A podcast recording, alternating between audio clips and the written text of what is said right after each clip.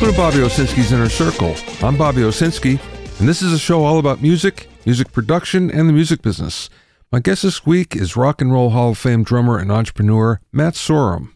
But first of all, you might have wondered how many people actually stream music in the United States. I know I have. Well, Music Watch says there are 209 million streamers in the US. What's amazing about this is it's 86% of the population aged 13 and older, and it's about 110 million more than there were 10 years ago. Now, if we look at the streaming platforms that people tend to use, worldwide now, 32% use Spotify, Apple is 16%, Amazon Music, 13%, Tencent, which is Chinese, 13%, YouTube Music by Google, 8%, NetEase, again, another Chinese streaming platform, 4%, Deezer, 2%, Yandex, yet another Asian streaming platform, 1%, Pandora, only 1%, and all the others, and there's 27 or 28, put them all together, they're 9%. Now, what's interesting here is some of these are growing faster than others. It might surprise you that the fastest growing one is YouTube Music.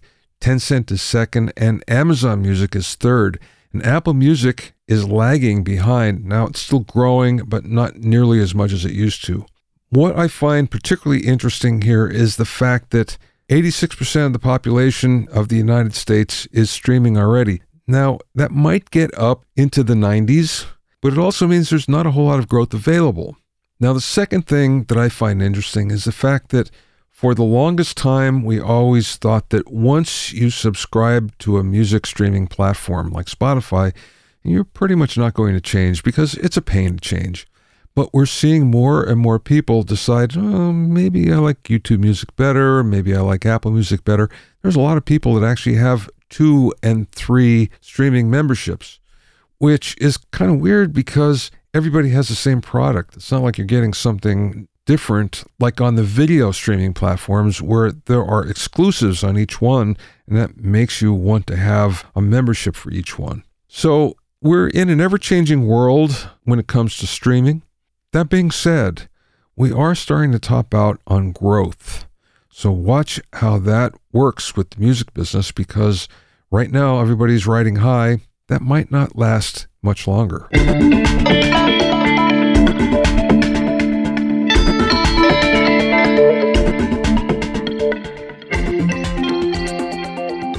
If you have any questions or comments, you can send them to questions at bobbyowsinski.com.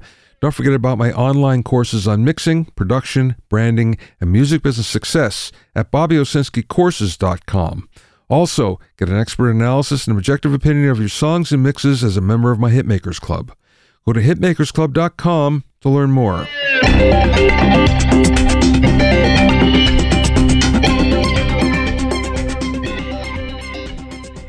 Now, if you really like synthesizers, especially vintage ones, or you've just been around for a long time, then you know the name Oberheim means a great sounding analog synthesizer. And Oberheim was one of the giants in the 70s and 80s. Unfortunately, the company went into bankruptcy in 1985, and eventually Gibson bought the trademark and licensed the name to several companies, including the Italian organ maker Viscount. Now, a couple things happened from there. When Gibson was taken over by new management in 2019, they turned around and returned the U.S. trademark to Tom Oberheim, the founder and the namesake of the company. They did that just as a gesture of goodwill, which good for them. Now, this goes another step, because that was just in the U.S. Behringer actually assumed the trademark in the rest of the world. And the reason why they could assume it is because it wasn't used for 20 years. So, because of lack of use, Behringer now gets the trademark. And the company is about to come out with some vintage Oberheim synthesizer knockoffs. So, what they tried to do first is apply for a patent under the name Behringer Oberheim, but the patent was rejected. So, I guess Behringer figured, well, we're not going to get any more mileage out of this name. So, they returned it to Tom Oberheim as well. Now, this is the first time in 36 years that he's able to have that name trademarked in all of the world. So here's a couple of things that are going to happen now. We're going to see some new synthesizers coming out from the new Oberheim, but we're also going to see some Oberheim knockoffs come from Behringer as well. Behringer is really good at doing this. They reverse engineer a lot of gear, name it something different, make it look somewhat similar, and you know that's their business model. But that being said, you might want to hold out and get the real deal.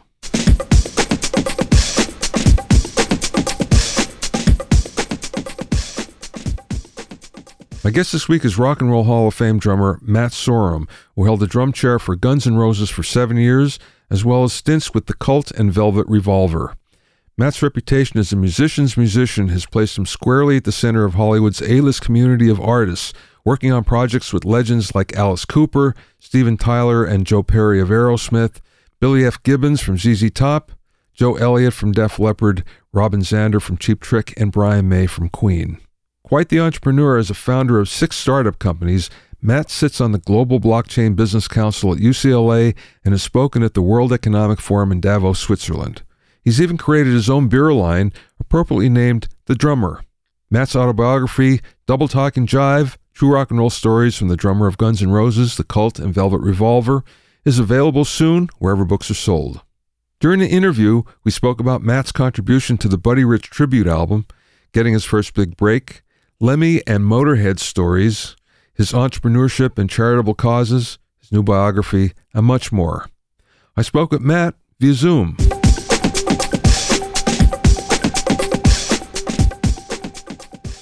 Let's start back at the beginning, though. I want to know how you got into the music business originally. How did it all happen?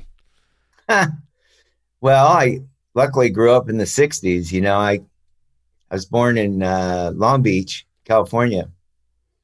And I had two older brothers that were really music guys, you know. And I remember, you know, I remember like I was so young. I, I was too young to miss the first time the Beatles came on Ed Sullivan, but I I was old enough to remember at about five years old when they came on. I think it was the third time they appeared on Ed Sullivan. And that was a big deal for families in those days. You know, on a Sunday night, you would sit in front of the, the variety show. So there we were, plopped on the couch watching the RCA television, you know, the big box, right? And uh, popcorn, stuff like that. And I, Ringo just caught my eye, man. And I was a little kid, you know, I was five years old. And that was it. I pointed at the TV and I, I said to my mom, oh, he just was he was like a cartoon character, you know. They all were. And uh that was pretty much it. That was the pinnacle moment. And you know, years later I got to meet him and I told him that and he says, I said, You're the reason I'm a drummer. And he said, I hear that all the time. So I'm sure it happened for a lot of guys, you know, or girls or whoever wanted to be a musician. I mean, those guys were bigger than life. And so that was pretty much it. And then obviously throughout the 60s, I got my first record. It was a 45. My brother had one of those little Crossley turntables, you know, there was like a, you know, a little box. And I played the Hard Day's Night uh, 45 over and over again. And then I got, you know, started banging on boxes and pots and pans. And my mom finally bought me a little drum set. Um, on my sixth birthday, I got this little like Sears drum set um, that was it. My brothers hated it, so they like trashed it. And then I got a St. George Silver Sparkle or a Blue Sparkle um, around my ninth birthday. And at that point, uh, my brother started turning me on to records. So now we're into the late 60s. My brother was like listening to Hendrix and, you know, the cream and, and it, you know, it was always blazing out of his bedroom. And I'd go in there and it was awesome. It was just a great time to grow up for music. It was amazing. And when the 70s hit, that was pretty much it for me. I, I was like already in a band in junior high school. I had a band in high school and it was all about Keith Moon. I wore a white jumpsuit. I was like, I wasn't really into Zeppelin. And I've said this a lot. Me and Paul, me and Paul Ill, we always chuck and jive on progressive music because all my friends were Zeppelin. And in those days, I don't want to say it was like Britney Spears, but it was mainstream. Zeppelin was like, Zeppelin was like a mainstream band, if that makes any sense. And yeah. then So me and my weirdo buddies got into progressive music. You know, we were like into Genesis and Gentle Giant and Egg and Gong and all these weird bands. we just thought we were so cool. And we'd go to the we'd go to the import section of the record store. Remember that? Yeah, yeah. The English imports and they'd be wrapped in plastic. And we were just into experimenting. So that's really was my sort of upbringing, you know, and I just loved it. When did you get, did you get into it professionally? When you started to get paid?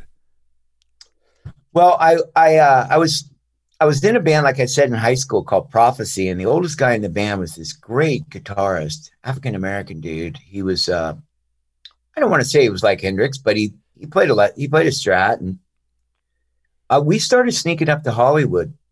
Um, and I was like 14, 15 years old. So I'm talking 1974, 75. And we used to play this club called the Starwood on Santa Monica Boulevard. There was a Sunday night amateur night there, but you get a hundred bucks. So officially, I was professional, even though it covered, you know, us getting some food and gas and a couple guys to help out or whatever. But we got paid a hundred bucks to play at the Starwood, and I was like, "Does that mean I'm a professional musician?" and I'm like, "I guess so." And then uh, I loved it. I just loved the excitement of Hollywood. I remember walking through that parking lot and feeling this intense energy rush over me.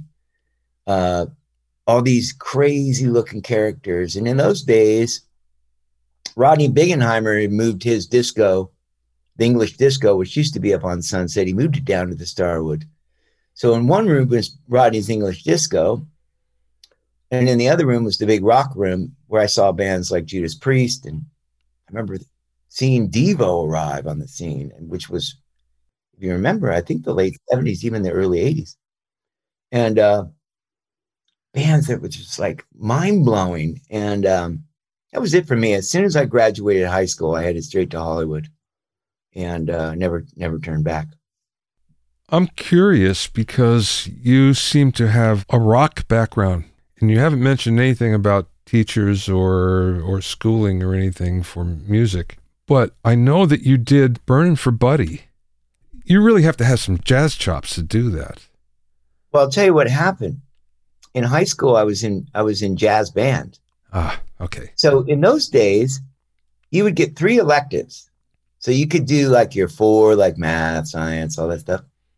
And you were allowed to pick, like, you know, it could be home economics or art or wood shop. And I picked wind ensemble jazz band, and marching band. So I had three music classes a day. And I had a great teacher named Terry Newman, who was this jazz saxophone player. Decided to be a teacher because I he got got married, but he had the guy had skills. And I played in the jazz band. He always picked me. He loved me when I was playing like the Maynard Ferguson charts like there was a track, there was a, there was a version that Maynard did called Chameleon dun, dun, dun, dun, dun, dun, and then, then it was like this yeah. funky uh, not Tower Power, but the other one. Yeah, yeah. that sounded like Tower Power, but uh, it was similar. It was called, and, and then we do like, like Maynard's version of Saturday in the Park. I don't know if you remember Maynard doing that. Yeah, yeah. And I always gravitated towards those, but it was a you know it was a horn band, and we were actually really good. And it was like a you know it had a swing and a funk thing, and I could never get around playing that light to be a jazzer. I love smacking them because I went to see Black Sabbath when I was like 14, and it was like life changing. I saw them; it was so heavy, and then and Bill Ward was Bill Ward was swinging like a jazz drummer yeah. But he was he was just smashing them. And I just loved it. And I loved the way it felt. So I just became a heavy hitter. But um to go the other way was more difficult for me to play subtle and and with a lot of like that whole style of drumming. That's that's a whole thing ilk on its own. I say to those guys, wow. And then they'll look at me and go, How do you hit like that? You know, it's a whole yeah. different animal. So when when the Burning for Buddy thing came along, I got this call from Kathy Rich, Buddy's daughter, and she says, "Matt, Neil Peart's producing these records." And right away, I'm like Neil Peart. I'm like, really? Uh, she said, "Would you come play? He really wants you, and I do too." And I'm like, "Oh my god, I'm so honored." And at the same time, I was petrified. Uh, but I said yes, and I remember walking into the power station in New York, and it was like you know uh, Omar Hakim and Steve Gadd, and you know, yeah, the the cats, yeah, right. Like, oh my God, really? And Dave Weckl going, "Hey man, you've been woodshedding on your chart," and so I picked this track, Beulah Witch, which was early Buddy '60s. '60s, he got more into like a funk. He was starting to experiment more like Miles, you know, not he didn't go as deep as Miles Davis. Miles got into like heavy metal, but uh, he started experimenting with funk grooves. So I that one I go, I can bite this off. This is good. This is something I think I could tackle. So I grabbed Beulah Witch, and I remember going to the session, and that take that you see is actually the first take. Wow.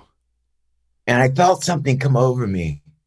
There was this poster of buddy on the wall, and I just looked at him. I said, I know I'll never be as good as you. That's just never possible, maybe for any drummer on planet Earth. But just give me some guidance. It was almost like a God-like thing. It's like, buddy is God. You know, it's yeah, like yeah. jump into my body and show me the way. And I went, man, I started playing with that horn band. And those horns were set up in front of me live. We were live in that session. And it was powerful, man. That was the heaviest shit I've ever heard and I played with Motorhead, so that yeah, yeah. you, you know, it was just like it was so badass, and I was honored to be there, and I'm honored I got to do it. It came out great, and people always say that to me. Wow, man, I didn't know, you know. Yeah, it's a big change, and people don't perceive you as that. But you know what's funny? You mentioned about Bill Ward and how he swings, but all those English drummers, they all had a jazz background. They could all swing. And, and yeah. you, you pick out any of those early English bands and you go, what's different? Well, the drummers, they had that swing thing going from jazz background. It was awesome. Yeah. Well, uh, especially John Bonham, you look at him, I think his, he loved Motown. You know, he loved Little, Little Richard, you know. Yeah. He listened to that stuff and incorporated it into the band. And it was like, oh my God, you know. And, you know, my situation was, you know, I got in these real like the Cult was my first big band, and that was almost like ACDC. It was real meat and potato drumming. And you know, it still could swing. You know, the Cult have like a good below the waist kind of feel to it. And when Guns N' Roses came along, it was the early 90s when I made those records. Rhythmically, something had shifted from sort of like the hair metal era everyone was trying to emulate Kashmir, but they got it completely wrong. Yeah. Like, you know, down on uh, swings. Yeah. But also came push, ush, push, ush, push, you know? Yeah. Became this this thing. And the band had this like punk sensibility too, which was sort of aggressive and maybe a little bit on top of the beat. But it gave it the right amount of angst. And I understood it uh, getting back to those records, uh, it had a lot of echo on the snare drum, shit like that, you know? Yeah. Reverb was very important on a snare in those days. Yeah. If they dried up those records, if they went back and remixed them up, it could probably, it would have a more, a better feel because the reverb wouldn't take up so much space, if that makes sense. Yeah. Yeah. Exactly. How did you get the cult gig? Well, I was kind of a man about town. You know, I was playing in like at one time I had 10 bands going. I, I was like Matt the Mercenary was my nickname. and you could get me for a rehearsal for 25 bucks and I would do your gig between 50 and 75. That was my rate. And I was really fast. I was a fast learner. And, I, you know, I could read and everything, but I could listen and pick it up. Like, uh, even this happened, you know, I've gone on gigs and be like, hey, you know, we got to learn these 10 songs and we're going to play those, you know, tomorrow, you know, and for a drummer, it's not as difficult because you don't have to hit notes, but I just had that knack. I could go and do a lot of sh- play, a lot of gigs. So guys started hearing about me, and there was this really cool drummer, and we were sort of in line. drummer named Pat Torpy. Hmm. and Oh, yeah. He was playing with Jimmy Page and Robert Plant when they went out and did that tour, uh, just the two of them. And the Cult saw him first, Pat in the band, and Pat goes, "I can't do it. I'm starting a band called Mr. Big, but I know this guy." And it was always me replacing him or him replacing me, you know. And I replaced him on another record called Jeff Paris. We were on Polygram Records, and I came in and filled in for him. So he he hooked me up, and then a couple other people told them about me, and then I went to this rehearsal space. Of course, I woodshed it, and I tell every drummer that goes for, or any musician that goes for uh, an audition, learn all their shit, right? Yeah. And there was early versions of the cult that had Mark Brzezicki on drums, more real spicy. And then they got in kind of this heavy era, loose drummer named Les Warner. But I tried to kind of cop their styles and went into my thing. And I remember the part, I was in all black. I, I looked at him, I steadied him, and I went in there and I got the gig. You know, it was my first real jump start into arena rock. And it was great. How did that lead to Guns N' Roses then? Well, Guns N' Roses originally opened for the cult uh, before I was in, in the cult. And uh, so we're huge fans of the cult. And I remember playing at the, the old Universal Amphitheater, and Duff and Slash showed up at the gig and saw me play, and they they needed to replace their original drummer, Steven Adler. Um, and I was the guy that got the call. They called me up. The tour had ended. I was real sick. I had walking pneumonia on tour for like six months. And I came home and I fell out. I was in my I was at my mom's house. And uh, I got a call from Mike Clink, this producer, saying, Hey, someone's calling you. My mom comes in the room and says, There's somebody named Slut on the phone. I was like, What? I pick up the phone, and of course, he's like, Hey, it's Slash. Mom, it's Slash, not Slush. and and anyway, Slash says, Hey man, we saw you play last night or a couple nights before, whatever it was. And we really dug it, man. Can you come up and play with us? So I went up to I went up to LA and I I, I moved into the Oakwood apartments off Barham Drive. You know that is? Oh yeah. The rock and roll like apartment building. You know, like divorcees or you know, band guys or wayward people. And uh went down and started playing with the guys on the intention that I was just going to record the records. And we just hit it off. I could drink with them. I was a good drinker. That was important. And you know, I got my I got my wings with with the cult. I mean, there was a, that was a British band. We drank pints of lager, right? So it was important to have camaraderie in a band in those days. We weren't. It wasn't. We weren't punching a time clock. We were. We were a gang of you know pirates. We were on a on a ship to you know pillage, and and uh, that's what we did. And so I fit right in. They were like, "We want you in the band. Join the band." at that point, I started learning how to negotiate for myself. I got myself a membership position, you know, percentage. I wasn't a sideman. It was great. I was in the band. I was in the band photo. You know, I was accepted in that group. Same with the cult, though, too. I know you did uh, a tour with Motorhead. How did that happen? Yeah. Well, throughout the years, I I'd always run across Lemmy, you know, and I loved the guy. He was just At the He was- Rainbow, probably, right? Well, yeah, but I actually met him in England because I lived in London with the cult. So the first time I met him, I was with this drummer named Randy Castillo, who was a really good buddy of mine who ended up passing away. And great drummer, cool dude, rock and roll shenanigan guy with me. And and we met him at this club in, in London. And after that, when he moved to Hollywood, right away he was a fixture at the Rainbow Yeah. yeah. right? And he'd call, and he never had a car, he never drove. And I'd say, hey, let me, need a ride anywhere? He'd call me one time and had to give him a ride somewhere. We just became friends. And then he started playing with this group I had called Camp Freddy with Dave Navarro. I'd call him up.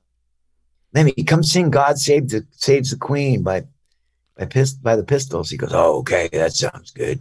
Let's do some let's do some Eddie Cochran too. He loved Eddie Cochran. He loved rockabilly. And he loved he loved ABBA. Who would have thought? Wow. Don't tell anybody. I go, that's fucking great songs. I mean, come on. Yeah. They're the richest people from Sweden. It's not to like. Yeah. And so, but you know, I I got this call one day. Um, our drummer has gone to do some stupid Swedish TV show, and I need you. And I texted him back. I said, when? He said, meet us in Washington D.C. So I got this DVD of a Wacken festival. He said, learn the set, meet us there. We'll get a sound check in and, and start the tour. And I was like, holy shit, Wow. really? And the, the music was actually simple but difficult at the same time because it had similar beats. It was like a booga baka booga baka, a lot of that. Yeah. Different tempos. And I couldn't decipher some of them. It was like, holy shit, is this you know, it's like- Yeah. Yeah. so I had to kind of put on my thinking cap with that. It was like it was all about tempo.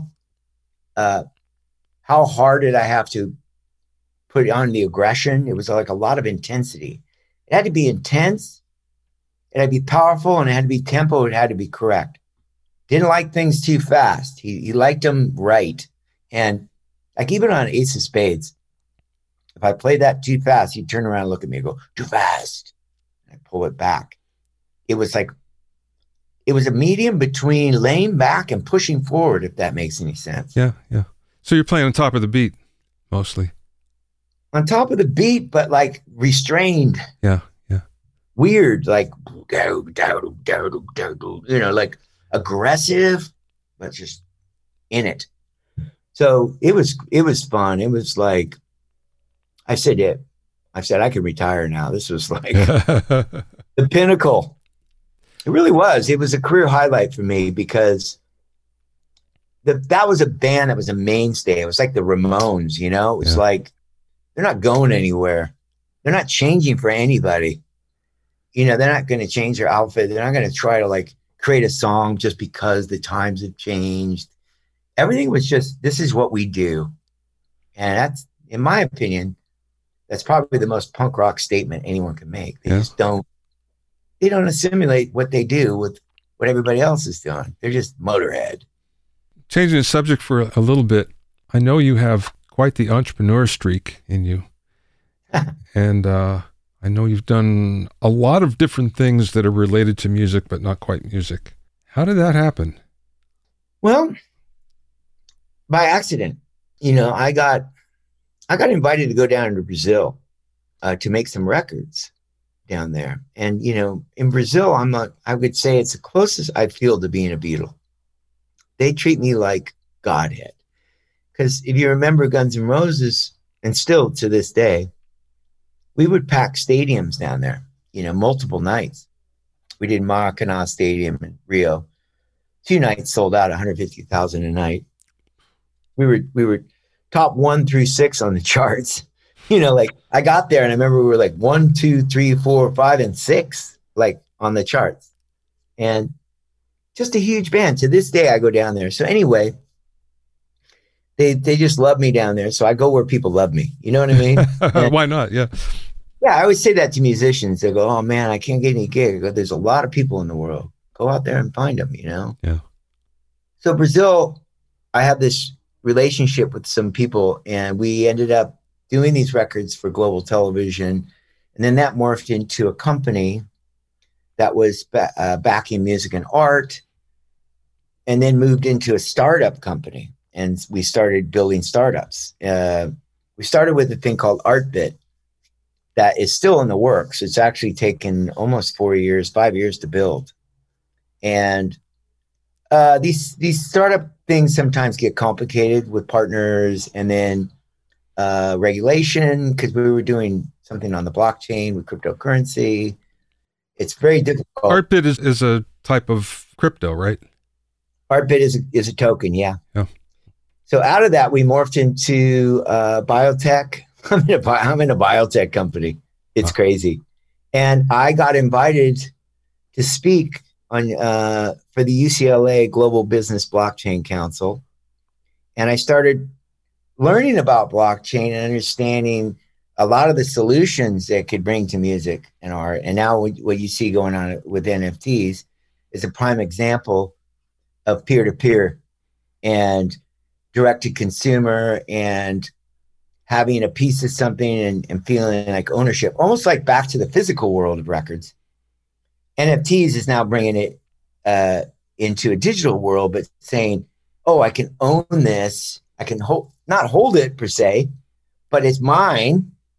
And it's not just me streaming and this lackadaisical sort of like I'm going to push a button and go get in an elevator. This is like this is direct contact with that particular artist, getting layers of fan interaction, however you want to perceive it, in a tokenized world. And the solutions that can happen in blockchain with with with publishing, uh, ticketing, all those things there's a lot of middlemen that can be cut out. And that will happen along the way as you see cryptocurrency becoming more and more of a mainstream and tokenization. Do you think that's going to happen though? What I think is going to happen is there's going to be some federal regulations that are going to make it a lot less attractive. And I'm talking crypto in general, not just one in particular. Well, if you look at the if you look at the the, the length of how long money has actually been on the planet. It's not that long. Before we used to trade in gold, silver, you know, tobacco. Yeah. When, they, when the settlers first came to America, there was no money. There was no cash. Money, money and cash has only been around for a certain amount of time, right? And that's for these people to put themselves in the middle of how to distribute it. And if you look at the economy in America and what's happened to the bank, the banks the, of the world, and all this debt we're in, cryptocurrency sets this precedent on a world level. There's no deciphering who's going to have the hierarchy, right? If it's the yen or the or the dollar or you know the pound or the euro, and as much and as much as the regulation gets talked about, the further it pushes through and the solutions it it helps with, you know, guys like Jamie Dimon, the naysayers, are actually starting to whisper things. I mean, I met the guy at Davos. He hates it, but he hates it because he has a job pushing paper. Yeah. And the guys in the record business have the same job. They have a job that we actually don't need them for because the blockchain and smart contracts could allow streaming and downloading of all your music to pay you in in real time.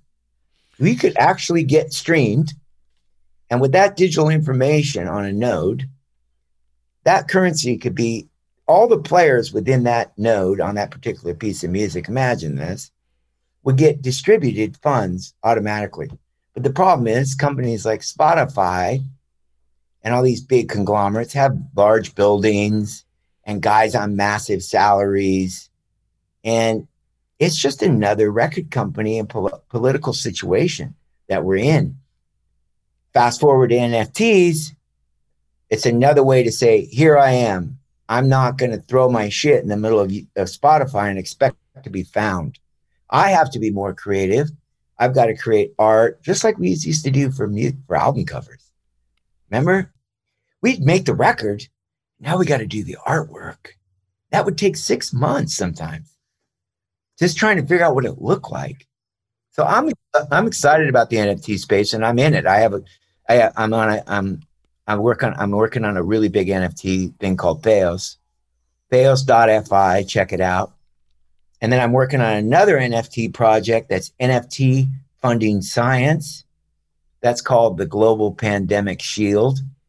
And artists funding science and, and medicine for people that can't afford it in countries like Brazil, India, Africa, where they if you see what's happening in those countries during this pandemic, the poor people are left to themselves. They're just like out there. Well, we haven't, you know, when Zika virus hit uh, Africa, did anybody care? No, because there's no money in it. Pfizer, Merck, these guys, Moderna, there's a, they're going to get pe- money from people in Africa? No. So they don't care about tropical diseases like Zika, malaria, dengue. Read up about dengue and see how many people die from dengue a year. You don't hear about it. Why? Because it's a tropical disease. It's a they call it a third world problem. So that's the kind of shit I'm into. And you know what? It's fascinating. For me, it's like in music, I've done so much stuff. It's almost like a really exciting space for me uh, in a creative aspect. It, it, if you hear me talk about it, I get really passionate. Yeah, yeah, absolutely. I get like, oh my God, this is, we could solve a lot of problems. So I, you know, I've gone to Davos twice. I've spoke in front of Richard Branson and um, Sergey Brin of Google at, at the Necker Island in, in Morocco. Uh, so it, I get invited to these things, and all my partners are Brazilian, so they speak Portuguese, right? Yeah. And they go, Mac, you have to tell them in English, you know. So I'm basically a spokesperson for for stormgroup.io. Check it out. S T H O R M.io. Yeah. Okay. Let's transition a little bit and talk about your book. Oh, before that, drummer beer. Where did that come from? Brazil. okay. Yeah, it was really funny because I always loved Brazil, right? Like I remember going to Brazil and going, wow, what is this stuff? Acai. I was eating that stuff in 1990 when I was down there. And now I was like, we need to bring this to America. And I could have done that 20, 30 years ago, but I didn't. And then I saw those sandals down in Brazil called Havaianas. And uh, these are great. You should bring these to America. So I was always into this drink called cachaça, which is a Brazilian tequila in a way. It's made from sugarcane. And everyone drinks it in Brazil. It's like a almost kind of like a tequila, and they mix it with lime and sugar. It's like a margarita in a way. Yeah. And I was like, man, I really wanted to do this cachaça. And I called my friend Sammy Hagar, who's the rest is history and what he did with tequila, $100 million deal. He says, yeah, that's great, it's a great brand, but the name, stuff, Cachaça. I go, yeah, you're right. So I ran across this guy. I was down there with my blockchain buddies and this beautiful uh, distillery outside of uh, uh, Sao Paulo called, uh, called Piracicaba. And uh, I drove out there to, to the sugarcane mill. And uh, guy says, and Gustavo, he says, "You want to make a? I want to make you a beer." And I said, "Let's call it O Baterista," which is Portuguese for the drummer. He goes, "No, English, the drummer." I go, "I'm in." That was it. It's coming. It'll launch in America September first at Bristol Farms. What does it taste like? Can you compare it? It's an American lager. It's uh, it's made with Belgian hops. It's the distillery is uh, Belgian style, but it's an American lager. And then we're going to do two IPAs. And uh, I'm really tight with the guys at Bristol Farms. They have 12 stores here. So we're going to start there. And then I'm going to do a lot of stuff online, like fun, like drum circles and stuff. Yeah. And start creating like a, a rhythm vibe, like based on rhythm, you know, the rhythm of your life, the drummer, blah, blah, blah. So that was just like a fun and the guy said, I'm going to do it. And he's doing it. And I'm, you know, behind it. So it's cool. I can't wait. I can't wait. Let's talk about your book. So you mentioned before it was four years in the making. I know a lot of brain cells die in the making of a book. What brought this on? I don't know. I mean, people would always say to me, I'd tell stories. My wife gets tired of them. She's like, oh, don't tell that one again. And people always say, "Ah, oh, you got to write a book. You got to write a book."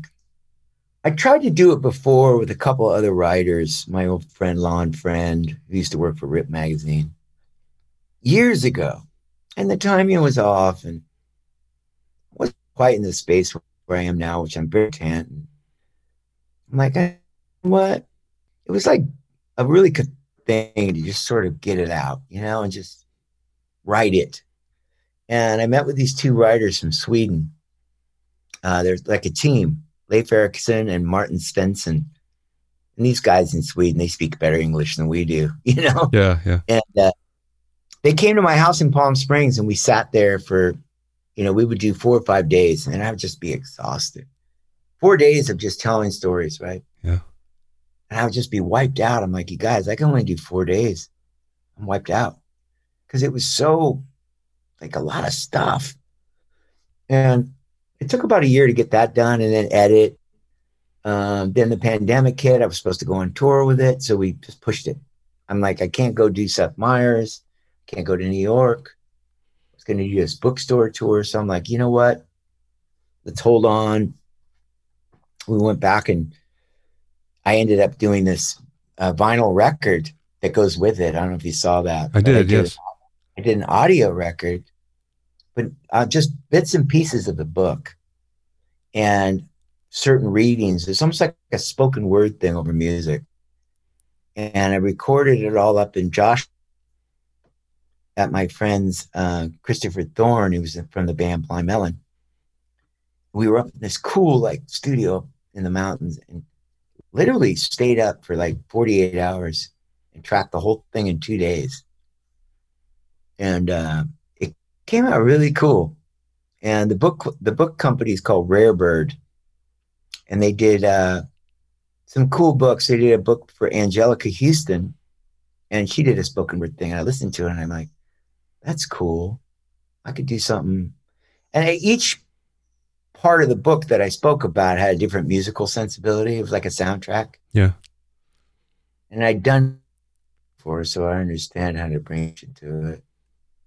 Um, and that's going to be vinyl. So when you buy, you'll get this vinyl record. Oh, that's cool. I think there's a lot of pre-orders, so that's good. Yeah, definitely. What did you learn from doing it? Uh, I learned a lot about myself. You know, I look back and I learned that I've changed a lot. And it was interesting because I actually did three versions of an edit, and every time I edited, I there was a lot of forgiveness in it, which was great you know, I'm like, man, I don't need to talk like that, or I don't need to say it that way. Little words that I take out. I'm like, I don't need to. That sounds bitter.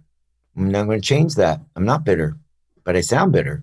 Yeah. Or any kind of resentful sort of thing that I might have worded it a certain way that it just came out like pointing a finger or so that was a really great learning process for me to to find forgiveness in a lot of the writings and also forgive myself and things that happened along the way. And you know, like any, it's any, it's a life story. It's just a life story. It's about a kid coming to Hollywood, trying to make it in rock and roll. Train goes off the tracks.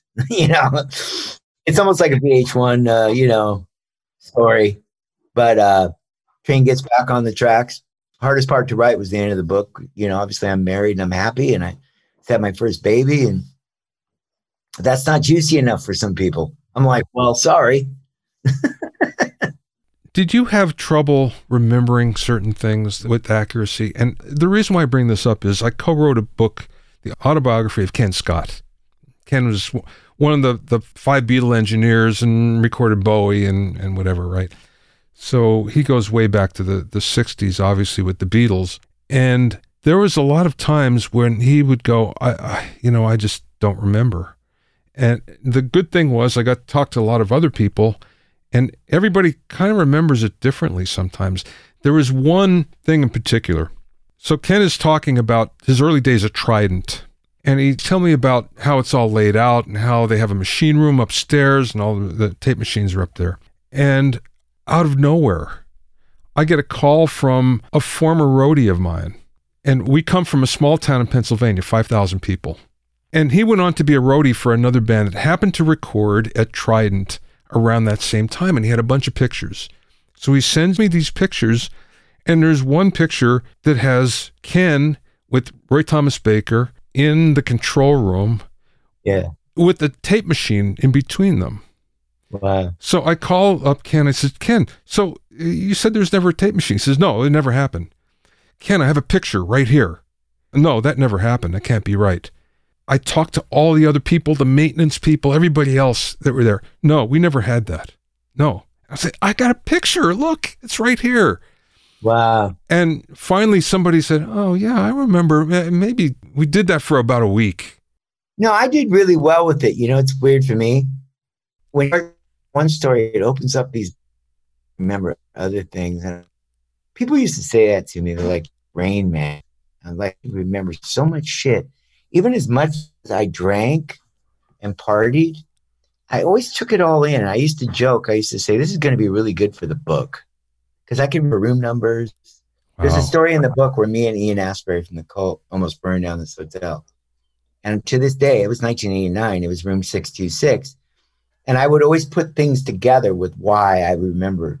If I met somebody and their name was Dave, I would connotate that with my dad or, you know, whatever that was, I connect the dots. Yeah. Yeah. Right. So I had this, I had this memory bank that's pretty insane. And, uh, and then it opened up a lot of things that I forgot about, but they would open up and I go, bing, and there it was. It's in there. It's in the cavity, right? You can find out more about Matt at mattsorum.com. That's Matt, M A T T, Sorum, S O R U M dot com. Thanks for listening and being in my inner circle. Remember, if you have any questions or comments, you can send them to questions at BobbyOwsinski.com.